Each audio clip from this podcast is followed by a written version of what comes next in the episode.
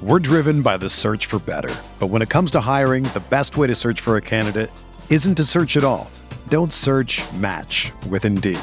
Indeed is your matching and hiring platform with over 350 million global monthly visitors, according to Indeed data, and a matching engine that helps you find quality candidates fast. Ditch the busy work. Use Indeed for scheduling, screening, and messaging so you can connect with candidates faster. Leveraging over 140 million qualifications and preferences every day, Indeed's matching engine is constantly learning from your preferences, so the more you use Indeed, the better it gets. Join more than 3.5 million businesses worldwide that use Indeed to hire great talent fast. And listeners of this show will get a $75 sponsored job credit to get your jobs more visibility at Indeed.com slash BlueWire. Just go to Indeed.com slash BlueWire right now and support our show by saying that you heard about Indeed on this podcast. That's Indeed.com slash BlueWire. Terms and conditions apply. Need to hire? You need Indeed.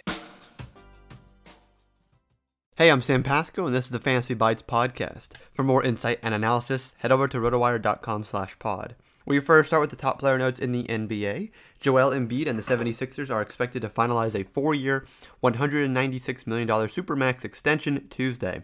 Already due 65 million on the five-year extension he signed in October of 2017, Embiid will now take home 261 million through the 2026 season. In NFL news, Cowboys head coach Mike McCarthy said that if Dak Prescott is unable to play Saturday against the Texans, he won't suit up in the preseason at all. Prescott is slated to be a limited participant in his return to practice, which will equate to QB drills and not much more as the Cowboys exercise caution with their franchise quarterback.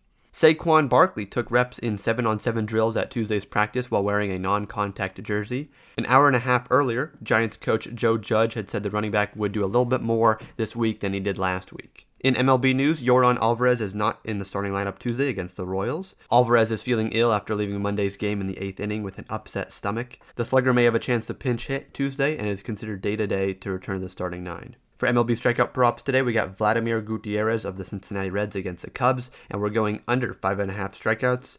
Also consider Erick Fedde against the Blue Jays under four and a half strikeouts, and Dylan Bundy over four and a half strikeouts against the Tigers, as we're projecting a whopping six strikeouts from Bundy tonight. For hot batters tonight, we got two Andrew McCutchen and Eric Hosmer. McCutchen is facing off against Arizona pitcher Caleb Smith, who he has four extra base hits off in just 12 at bats. He also has two walks and two RBIs. As for Hosmer, he's facing off against German Marquez at 8:40 tonight, and he has eight hits and 25 at bats, including two of those being extra base hits and one home run. He also has three walks and five RBIs in that matchup. For MLB game picks, we're looking at the huge mismatch between Chris Bassitt and Lopez in the A's White Sox game.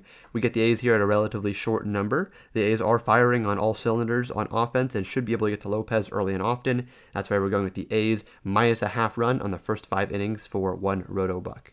For everything fantasy sports, sign up for a free 10-day trial on rotowire.com slash pod. There's no commitment and no credit card needed. Again, rotowire.com slash pod.